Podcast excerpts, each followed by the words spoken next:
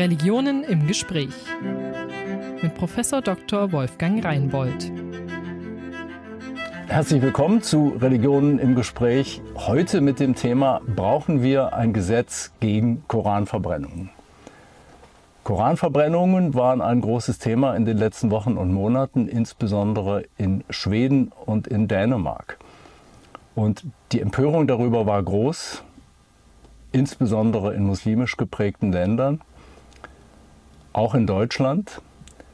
Und es ging so weit, dass sich der Menschenrechtsrat der Vereinten Nationen in einer Dringlichkeitssitzung mit diesem Thema befasst hat und daraufhin erklärt hat, alle Länder sollten so etwas bestrafen und wenn das nicht geht, ihr Recht entsprechend ändern. Dänemark ist gerade dabei, das zu tun. Wir fragen heute, wie ist eigentlich die Rechtslage in Deutschland? Kann ich, darf ich so etwas machen? Wann wird es strafbar? Wie weit reicht die Meinungsfreiheit? Und reichen die bestehenden Gesetze aus? Oder sollte man, wie es manche fordern, auch in Deutschland an das Recht herangehen? Und wir diskutieren diese Frage mit einem ausgewiesenen Experten, der sitzt in seinem Büro an der Universität Basel hier am Rechner. Und ich begrüße sehr herzlich Professor Bijan Fateh Mogadam. Hallo nach Basel. Ja, herzliche Grüße aus Basel. Schön, dass das klappt. Ein paar Worte zu Ihnen. Ich sagte schon, Universität Basel, da sind Sie, wenn ich richtig gerechnet habe, jetzt seit sieben Jahren und haben zwei Schwerpunkte zum Grundlagen des Rechts mit Blick auf neue Techniken, so Biomedizin, Life Science und solche Fragen. Und der andere Schwerpunkt ist mit meinen Worten Strafrecht in einer multireligiösen Gesellschaft.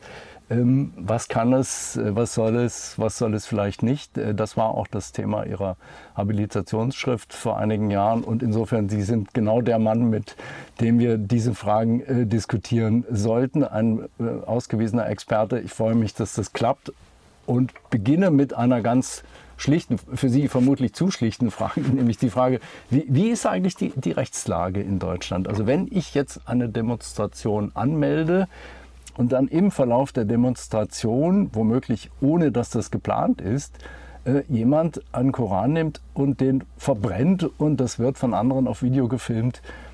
Ähm, Mache ich mich strafbar mit sowas?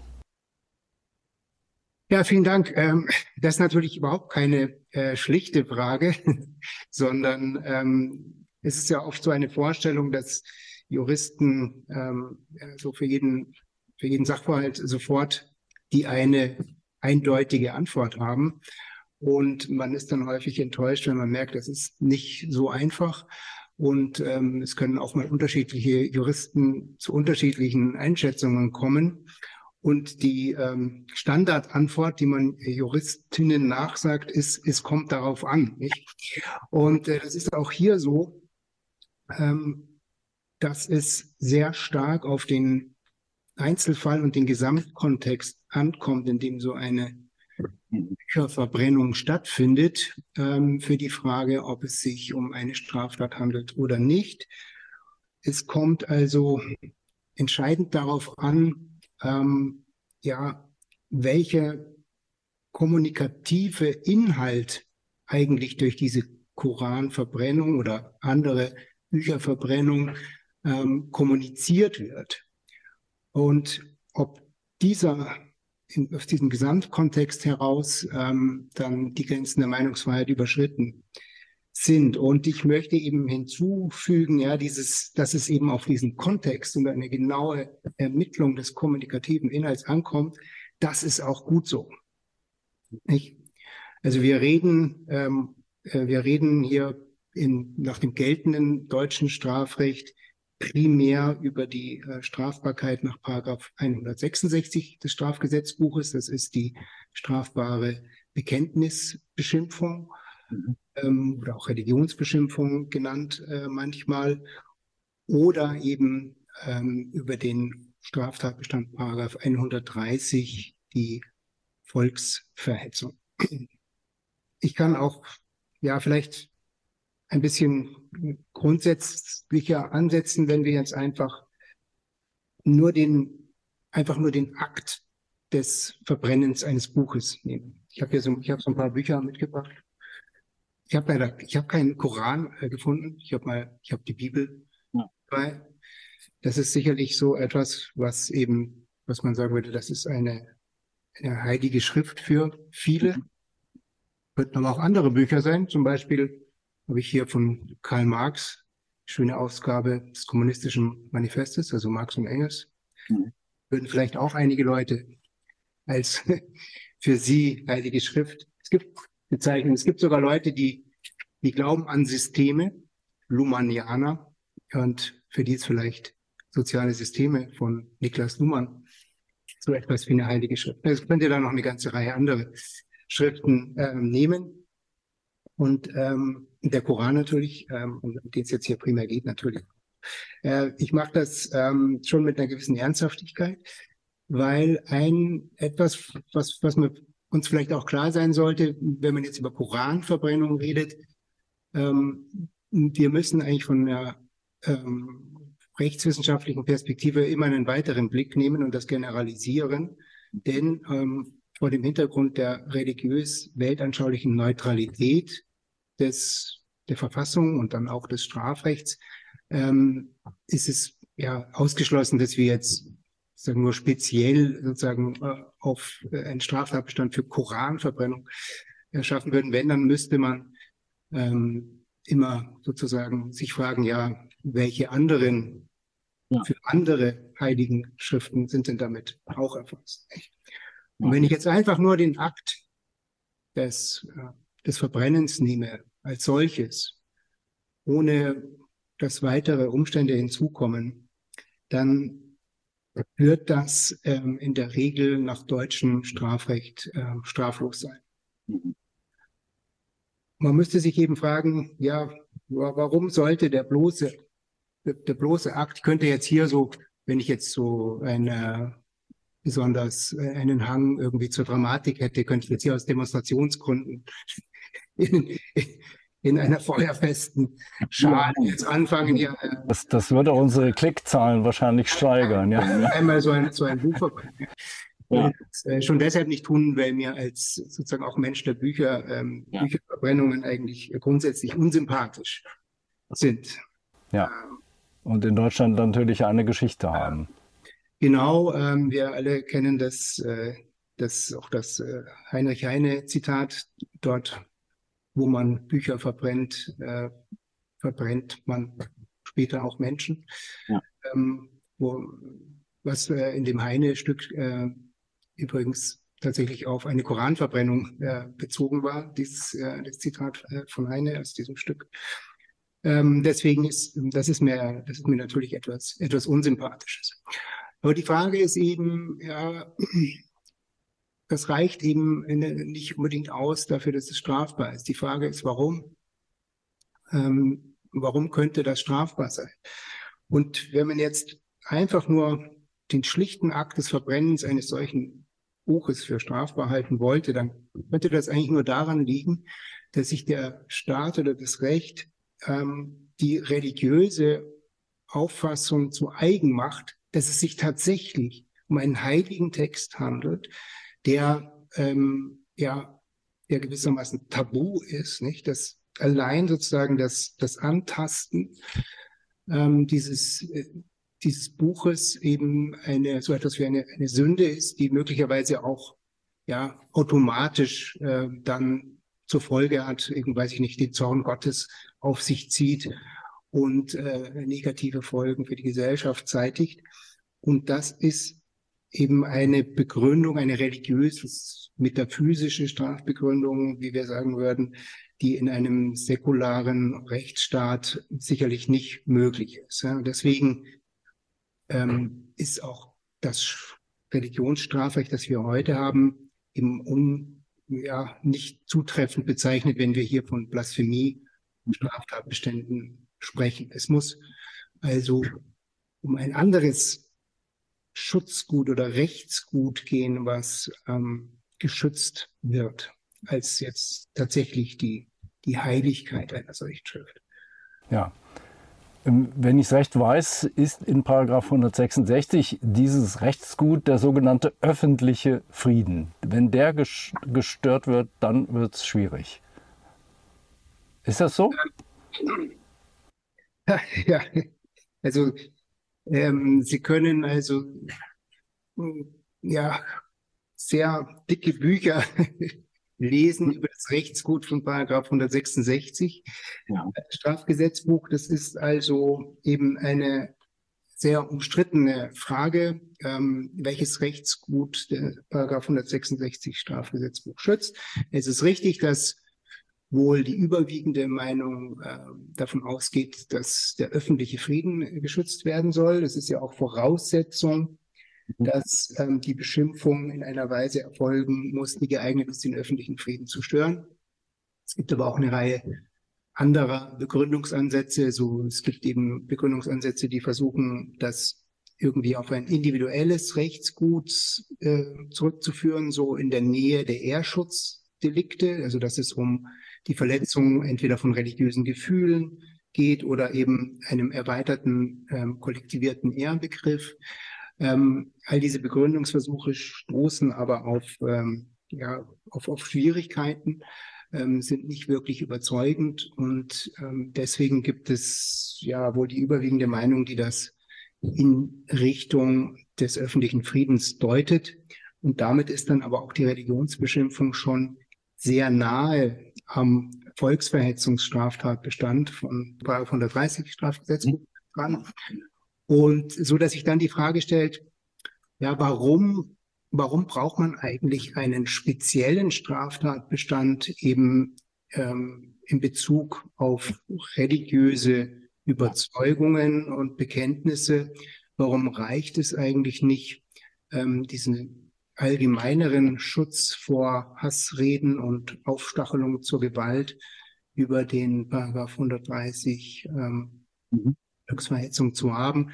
Das ist auch so international eigentlich so eine Diskussion, dass man sagt, es gibt so eine Bewegung von Blasphemie zu Schutz vor Hassreden und Aufstachelung zum Hass und zur Diskriminierung, die jetzt nicht unbedingt auf Religion äh, und Weltanschauung ähm, beschränkt ist, sondern auch eben Verfolgung wegen ähm, der Herkunft, wegen der sexuellen Orientierung und Ähnlichem mit, mit einbezieht. Ja.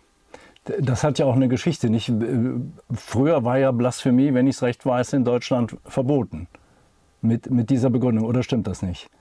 Ja, also das ist eine, das ist, äh, es ist eine, es ist eine lange Geschichte eben äh, der Säkularisierung ähm, des, äh, des Strafgesetzbuches. Ähm, die, die Blasphemie stand lange Zeit an der Spitze ähm, ähm, mhm. Äh, des Strafgesetzbuchs als besonders ähm, äh, schwere, besonders schweres Delikt, ähm, wie wir das jetzt eben zum Teil in anderen äh, Ländern der Welt auch noch haben. Und das hing halt damit zusammen, dass sich der Staat selber als christlicher Staat äh, verstanden hat und ähm, in der, dann im Zuge der Säkularisierung haben sich die, ähm, äh, die Begründungen für die äh, Strafbarkeit von Religionsbeschimpfung verschoben und auch der Tatbestand sich etwas ähm, dann verändert. Aber vor allen Dingen wurden die Begründungen ausgewechselt. Nicht? Und ähm, zunächst hat man dann gesagt, na ja, äh, man kann das nicht, ähm, man kann jetzt nicht mehr davon ausgehen, ähm, dass jetzt tatsächlich ähm, sozusagen die die Wahrheit ähm, des, der religiösen Glaubensüberzeugung geschützt wird. Aber wir schützen die Religion als sittlich-moralische Grundlage ähm, des Staates. Ähm, das ist dann so eine Form von Rechtsmoralismus, der letztendlich auch mit einem liberalen ähm, rechtsstaatlichen Strafrecht schwer vereinbar ist, vor allen Dingen dann auch mit der religiös-weltanschaulichen Pluralität nicht vereinbar ist. Je, plural, je religiös pluraler die Gesellschaft ist, ähm, ähm, desto mehr überzeugt das eben nicht, dass jetzt eine bestimmte religiöse Auffassung ähm, gerade den Zusammenhalt der Gesellschaft garantieren soll. Und ähm, wenn ja, welche soll es sein von den vielen verschiedenen? Funktioniert eben auch nicht. Und deswegen ist das Rechtsgut jetzt eben ähm, ja, so ver, verallgemeinert und säkularisiert, dass man sagt, na, es geht jetzt, es geht eigentlich darum, eben ähm, zum Beispiel den öffentlichen Frieden zu schützen. Ich habe in der Vorbereitung einige Stimmen gelesen, zuletzt Süddeutsche Zeitung, auch in der Zeit vor einiger Zeit äh, gibt es Kollegen von Ihnen, die sagen, äh, wir sollten diesen 166 abschaffen. Da braucht es nicht mehr. Ja, ähm, tatsächlich ähm, habe ich auch diese Position äh, in meinem Buch zur religiös-weltanschaulichen Neutralität des Strafrechts vertreten. Ich habe das nicht so pointiert äh, getan. Ich habe jedenfalls, bin jedenfalls der Auffassung, ähm, dass es ein Straftatbestand ist, der überflüssig ist und es keinen ähm, sozusagen keine Strafbarkeitslücke entstehen würde, wenn wir den äh, Paragraph 166 Strafgesetzbuch streichen.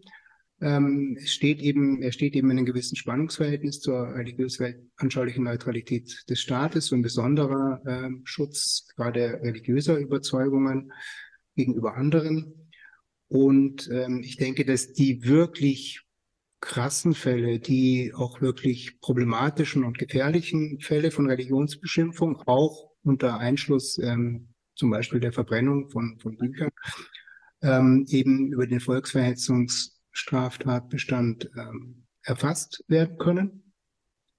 Also letztendlich immer da, wenn auf einer solchen Versammlung eine Stimmung erzeugt wird, die zum Hass aufstachelt, die zu Gewalt aufstachelt, die die Schwelle zur Gewaltbereitschaft gegen bestimmte Gruppen absenkt, wie es das Bundesverfassungsgericht mal formuliert hat, ähm, dann ähm, ist sozusagen die Grenze der Meinungsfreiheit überschritten und ähm, er ist eben dann auch unter Umständen gerechtfertigt, mit dem Mittel des Strafrechts darauf zu reagieren.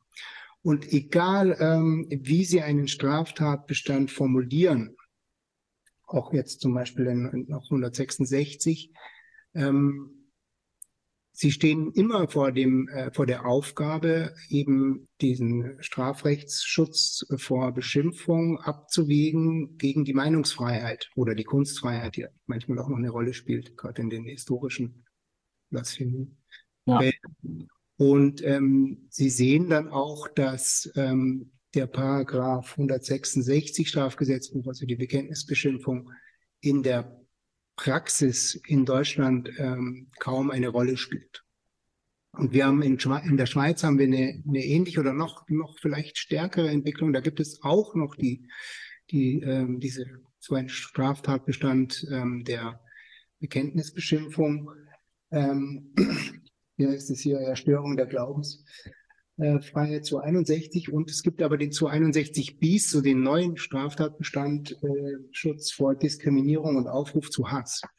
Und während ähm, sozusagen die, die Verfahren in Bezug auf die Religionsbeschimpfung ja, minimal sind, da gibt es Jahre, wo es praktisch überhaupt keine Verurteilung gibt, ähm, hat der Schutz vor äh, Aufruf zu Hass und Diskriminierung eine große praktische Bedeutung.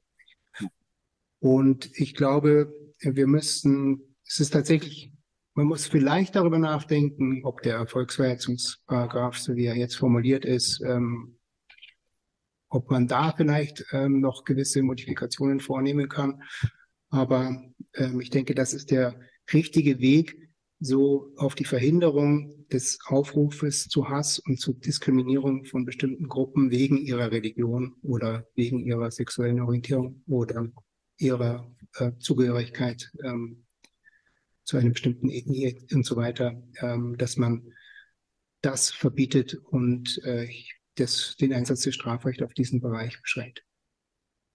Ja, verstehe ich recht. Also die, die gegenwärtige Rechtslage ist ausreichend. Wir, wir müssen da nicht heran und der Trend sollte gehen in Richtung ähm, Volksverhetzung, äh, Hassrede und sowas, also mit, dem Wort, mit den Nummern des Strafgesetzbuches eher in Richtung 130 Paragraph. Ähm, ja, das würde ich auf jeden Fall so sagen. Ähm, wir brauchen keine äh, Sonderstraftat, weiteren Sonderstraftatbestände ähm, in Bezug auf die Verbrennung des Korans oder anderer heiligen Schriften. Ähm, eher brauchen wir weniger Straftatbestände. Also der Paragraph 166 ist meines Erachtens ähm, schon überflüssig. Und ähm, wir müssen eben die Abwägung eben oder die Grenze der Meinungsfreiheit dort ziehen, eben wo die Volksverhetzung, also die Aufstachelung zu Hass und Gewalt gegen bestimmte Bevölkerungsgruppen beginnt. Das ist immer eine schwierige äh, Aufgabe und ähm, ähm, erfüllt vielleicht nicht den Wunsch nach, nach Eindeutigkeit. Aber ich glaube, es ist gerade die Aufgabe des Rechts, hier auch zu differenzierten Ergebnissen zu kommen und eben auch dem Gewicht der Meinungsfreiheit ähm, ausreichend Rechnung zu tragen. Ich, wenn man so einen Sonderstraftatbestand schaffen will, dann stößt man auch sofort auf Probleme. Ich habe das jetzt gerade noch äh, im Vorfeld äh, dieses Gesprächs äh, zur Kenntnis genommen, dass in, in Dänemark, wo ja so ein solches Gesetz auf den Weg gebracht wurde, jetzt ähm, die Polizeigewerkschaft ähm, interveniert. Das sind ja dann die, die solche Verbote dann zunächst mal umsetzen müssen und haben gesagt, ja, Moment mal, welche Bücher darf man jetzt eigentlich verbrennen und welche darf man nicht verbrennen. Ja, deswegen hatte ich auch ja, am Anfang diese Bücher mitgebracht, ähm, weil das dann ja gar nicht so ein, ja, gar nicht so eindeutig ist. Eben man kann jetzt nicht einfach sagen, ja nur der Koran, ähm, das wäre offensichtlich gleichheitswidrig und neutralitätswidrig. Und ähm, jetzt hat man den Gesetzentwurf offenbar nochmal überarbeitet und sagt, na ja, das müssen ähm, Schriften äh, sein, die für anerkannte Religionsgemeinschaften von wesentlicher Bedeutung sind. Mhm. Bin ich jetzt kein Theologe oder Religionswissenschaftler, ich kann mir aber vorstellen, dass da auch noch ein ziemlicher Spielraum ist. Sie müssten natürlich, wenn Sie die Aleviten und die Jesiden und die Bahai und die Buddhisten und die Hindus und so weiter alle mit hineinrechnen, was man, wenn ich es recht verstehe, ja tun müsste, sind es viele Schriften. Auch viele genau, Schriften, die nicht, die nicht der Polizei bekannt sind und wo die auch gar nicht wissen, wie die normalerweise aussehen, ja. Und die Vorstellung, dass wir jetzt dann in Strafgerichten äh, ähm, ständig ähm, äh, theologische, äh, religionswissenschaftliche Experten äh, äh, brauchen, die dann ähm, über die, die religiöse Bedeutung, ob das nun nur normal bedeutend oder von besonderer Bedeutung ist. Ähm, ich denke, diesen Weg sollte ein säkulares Strafrecht nicht, äh, nicht einschlagen. Ja, ja, das heißt auch, es war richtig, dass sich die Bundesrepublik Deutschland in dieser Frage vor dem UNO-Menschenrechtsrat dagegen ausgesprochen hat und nicht äh, mitgestimmt hat, was ja, was ja etwa von Pakistan und anderen Ländern dann im Nachgang scharf kritisiert wurde, also ein, ein völliges Versagen des Westens. Ähm, ja, ich äh, würde da die Haltung der Bundesrepublik auf jeden Fall ähm, unterstützen. Mhm. Ähm, es besteht, es besteht ein ausreichender äh, Schutz ähm, gegen Koranverbrennungen, wenn sie in einer Art und Weise erfolgen, dass ähm, eben zum Hass oder zur Diskriminierung äh, von gegen Muslime ähm, aufgerufen wird und ähm, eben die, die Grenze der Volksverhetzung oder auch der Religionsbeschimpfung, die wir ja schon noch haben, die Bekenntnisbeschimpfung nach 166. Das ist ein ausreichender Schutz und es ist eben notwendig, eben auch das Gewicht der Meinungsfreiheit ähm, dabei zu berücksichtigen.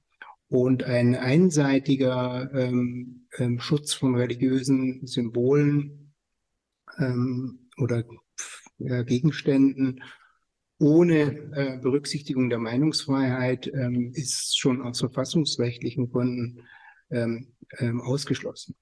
Ich meine, es ist eine bekannte Tatsache, ähm, dass ähm, in dem Menschenrechtsrat ähm, Staaten, die ähm, sich äh, selbst ähm, religiös äh, definieren, Staaten des politischen Islam, dass sie das, ähm, diese Institution ähm, funktionalisieren, um ähm, sich sehr einseitig auf bestimmte Menschenrechte zu berufen, ähm, eben in dem Fall die Religionsfreiheit ähm, geltend machen. Und das ist also zum einen, denke ich, nicht sonderlich glaubwürdig. Ähm, also nehmen wir Pakistan. In Pakistan gibt es wohl ähm, eines der strengsten äh, Blasphemiegesetze, ja. wo ähm, eben ja Koranverbrennungen mit bis zu lebenslanger Haft bestraft werden können und die Beleidigung des Propheten sogar theoretisch mit dem Tode bedroht wird. Und ähm, ähm, ja, wenn eine solche, äh, das sind sozusagen ja Stra also Strafvorschriften, die also eindeutig gegen die Menschenrechte verstoßen. Und äh, wenn sich nun gerade die Länder auf die Menschenrechte berufen, dann ist das nicht sonderlich überzeugend, äh, würde ich meinen. Ja, also sehr, ja. sehr ausgewählt und, und nur eine Religion betreffend und eben nicht. nicht genau. Und es ist vielleicht auch nochmal interessant ähm, zu sehen, äh, dass ähm, hier ja mit der, äh, mit der Religionsfreiheit ähm, argumentiert wird, äh, regelmäßig. Und da ist es wichtig zu sehen, dass tatsächlich, wenn man das genauer untersucht, und viele RechtswissenschaftlerInnen haben das getan, ähm, die bloße Beschimpfung der Religion oder eben das bloße Verbrennen eines religiösen Buches ähm, die Religionsfreiheit überhaupt nicht betrifft. Also die Religionsfreiheit ist dadurch ähm, nicht verletzt, ähm, dadurch, dass durch das bloße Beschimpfen oder irgendwelche Darstellungen oder ähnliches. Denn ähm, sie haben wir haben also die Religionsausübungsfreiheit, das Forum Externum. Das wird aber nicht beeinträchtigt. Sie können weiterhin ihrer Religion nachgehen. Wir haben auch einen, Sonder wir haben auch einen Sonderstraftatbestand, Paragraph 167. Das ist die Störung Religionsausübung. Ja, die will ich im Übrigen nicht äh, streichen. Die soll, äh, die ist gut begründet, weil hier tatsächlich die Religionsausübungsfreiheit ähm, betroffen ist. Ja, wenn man den Gottesdienst stört, nicht und dann ist das ein strafwürdiges Unrecht. Und das ist auch vereinbar mit der religiös-weltanschaulichen Neutralität des Staates. Das betone ich immer, dass wichtig ist zu sehen, dass Neutralität, religiös-weltanschauliche Neutralität bedeutet gerade nicht irgendwie, dass man religionsfeindlich wäre oder irgendwie sich gegen die Religion wenden würde, sondern im Gegenteil, der Staat, der, der religiös-weltanschaulich neutrale Staat ist Pluralismus freundlich. Ja? Er will einen Raum schaffen, in dem sich unterschiedliche Religionen und Weltanschauungen eben, in dem sie friedlich koexistieren können. Ja? Eine Heimstaat aller Bürger soll der Staat sein, wie es Bundesverfassungsgericht sagt. Und wenn ich natürlich anfange, die Religionsausübung, die, äh, die Praktiken, die Gottesdienste zu stören, dann verletze ich eben äh, die Rechte dieser religiösen Gruppen und das soll auch äh, strafbewehrt sein. Das ist aber nicht der Fall beim bloßen Beschimpfen oder eben bei einer, einer solchen Handlung ähm, des, der Koranverbrennung zum Beispiel. Ähm, man könnte das auch noch soziologisch deuten äh, mit Durkheim. Tatsächlich ist es ja sogar so, dass durch so, dass durch, durch, durch so einen Akt ähm, die Religion gestärkt wird, nicht weil durch diesen durch diesen Normbruch ähm, eben sich die religiösen Kräfte äh, versammeln und sich versichern, äh, dass sie weiterhin daran festhalten, dass das eine heilige Schrift ist und dass man das nicht tun sollte.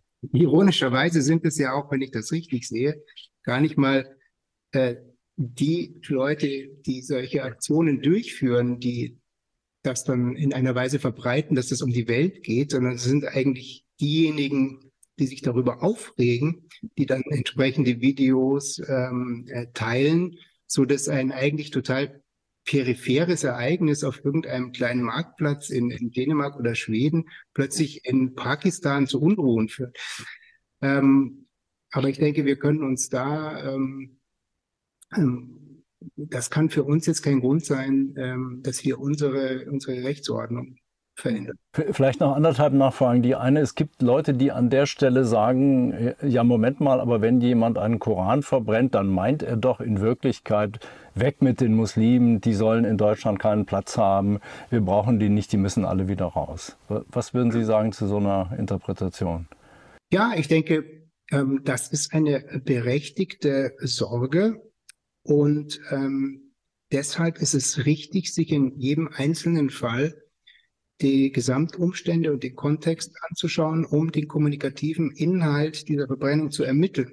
Ja. Es gibt sehr unterschiedliche Fälle. Es gibt ähm, Beispiele, wo etwa nach ähm, der Niederschlagung von ähm, freiheitlichen Protesten im Iran ähm, Aktivistinnen ähm, ja vor der vor einer iranischen Botschaft ähm, einen Koran verbrannt haben. Ähm, nun, ich persönlich würde das immer noch nicht für eine äh, sinnvolle Protestform halten. Es gibt andere Möglichkeiten, äh, das zu tun, aber es ist vom Gesamtkontext klar, dass es sich hier ähm, um den Ausdruck der Ablehnung der äh, Politik der Islamischen Republik Iran handelt, die Frauen unterdrückt ähm, und Proteste gewalttätig niederschlägt, so dass das in diesem Fall, ähm, in diesem Fall relativ eindeutig ein äh, Ausdruck ähm, der Meinungsfreiheit ist, den, den man, den man äh, tolerieren kann.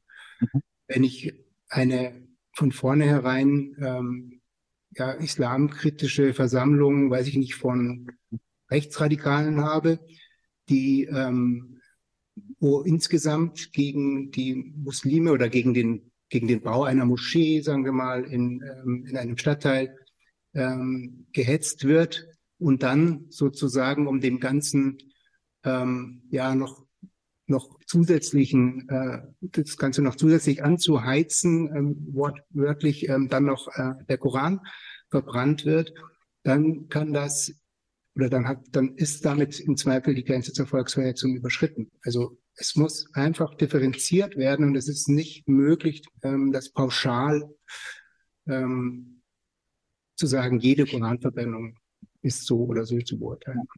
Die, die zweite halbe Nachfrage, wenn ich es recht verstehe, ist diese Interpretation, die Sie vorlegen, ja auch etwas, was wir nutzen können im Kampf gegen Antisemitismus und antisemitische ähm, Äußerungen, die uns ja gerade jetzt äh, wieder, wieder besonders beschäftigen. Ja, selbstverständlich. Ich denke, also ähm, einer der ähm, ja, wichtigsten ähm, Anwendungsfälle des Volksverhetzungsstraftatbestandes Paragraph 130 sind natürlich antisemitische mhm. Äußerungen und äh, auf, auf Versammlungen. Und ähm, hier gibt es auch noch zusätzliche Elemente ähm, eines ähm, politischen Strafrechts gegen äh, die Verherrlichung des Nationalsozialismus. Da haben wir noch zusätzliche äh, Tatvarianten, also zum Beispiel das, äh, das, das Leugnen der Shoah und ähnliches. Also das ist eigentlich besonders ähm, strenger Schutz, der sich aus der deutschen Geschichte heraus erklärt. Und ja, ich denke eben auch hier ist es eben, äh, sieht man wieder die, was eigentlich die richtige Stoßrichtung geht. Hier geht es ja auch nicht irgendwie um die sozusagen die die Religion oder den Schutz der Religion oder die, die Vorstellung der Heiligkeit bestimmter äh, Auffassungen im Judentum, sondern es geht um die letztendlich um die Bedrohung äh, einer, einer, einer Gruppe, einer Bevölkerungsgruppe, die eine bestimmte Religion hat oder die, auch sogar nur zugeschrieben wird. Ähm, darum geht es, ähm, diese Gruppe zu schützen vor Hass, Hetze und Aufstachelung zur Gewalt in einer Art und Weise, die letztendlich dann auch dazu führt, dass die Menschen, also der jüdische Teil der Bevölkerung in Deutschland, eben ähm, äh, Bedrohungsgefühlen tatsächlich ausgesetzt ist und ähm, sich nicht mehr sicher fühlen kann. Und davor ähm, soll der ähm, Volksverhetzungsstraftatbestand ähm, schützen. Und zwar in einer gleichmäßigen Art und äh, Weise, wo es eben nicht unbedingt nur um Religion und Weltanschauung geht, sondern auch andere Gründe, weshalb man als Angehöriger einer Gruppe verfolgt werden könnte. Vielen Dank für diese, für diese Auskünfte. Ähm, meine Fragen jedenfalls sind beantwortet und ähm, ich gehe davon aus, dass es auch für die Zuschauer und Zuschauerinnen gelten wird. Vielen Dank für diese klare Linie und die Auskunft dazu, welches Recht bei uns gilt und wie groß der Interpretationsspielraum ist und wohin es in Zukunft aus Ihrer Sicht ähm, vielleicht gehen sollte.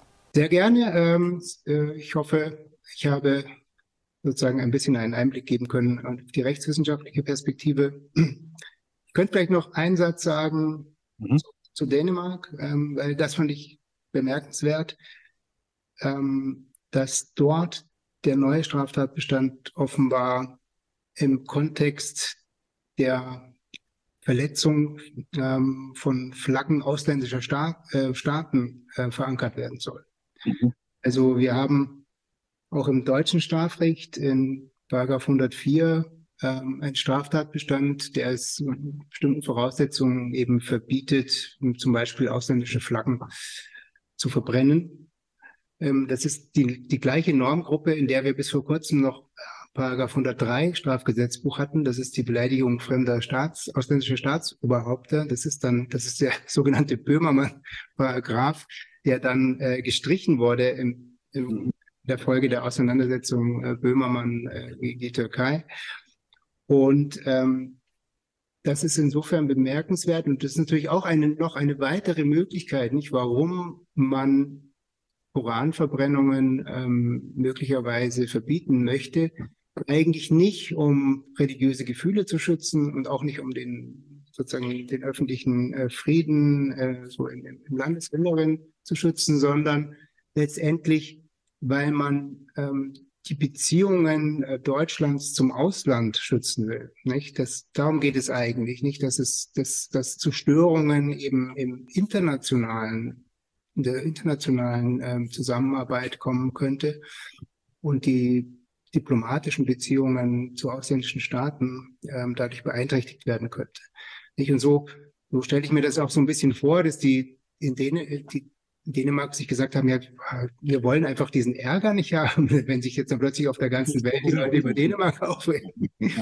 Aber die Frage ist, ob das, ob das auch wiederum, ob das eigentlich richtig ist, dass wir sozusagen den, den inländischen Maßstab, ähm, wo die Grenze der Meinungsfreiheit verläuft, ähm, so strategisch danach ausrichten, Konflikte ähm, mit anderen Staaten zu vermeiden. Also deswegen bin ich davon auch nicht wirklich überzeugt. Man, man würde es in dem Fall ja von den Meinungen anderer abhängig machen, ob es straf, äh, strafbar ist oder nicht. Ja. ja. Genau, das ist so. Also ja.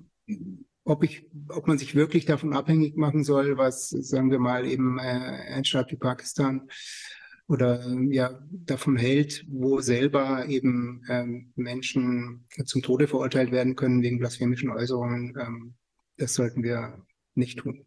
Es zeigt jedenfalls noch einmal in meiner, meinem Verständnis die Schwierigkeit, die Sie schon angesprochen hatten, wenn die Polizeigewerkschaft in Dänemark jetzt Fragen stellt. Also es fällt nicht leicht, so etwas dann wirklich ähm, im Gesetz so zu verankern, dass es in der Praxis funktioniert und rechtlich noch haltbar ist. Das ist so. Ja, ja. Danke für diese Ergänzung, Herr Fatih Mogadam, und herzlichen Gruß nach Basel. Vielen Dank für das Gespräch. Herzlichen Dank. Religionen im Gespräch. Eine Produktion des Evangelischen Kirchenfunks Niedersachsen-Bremen.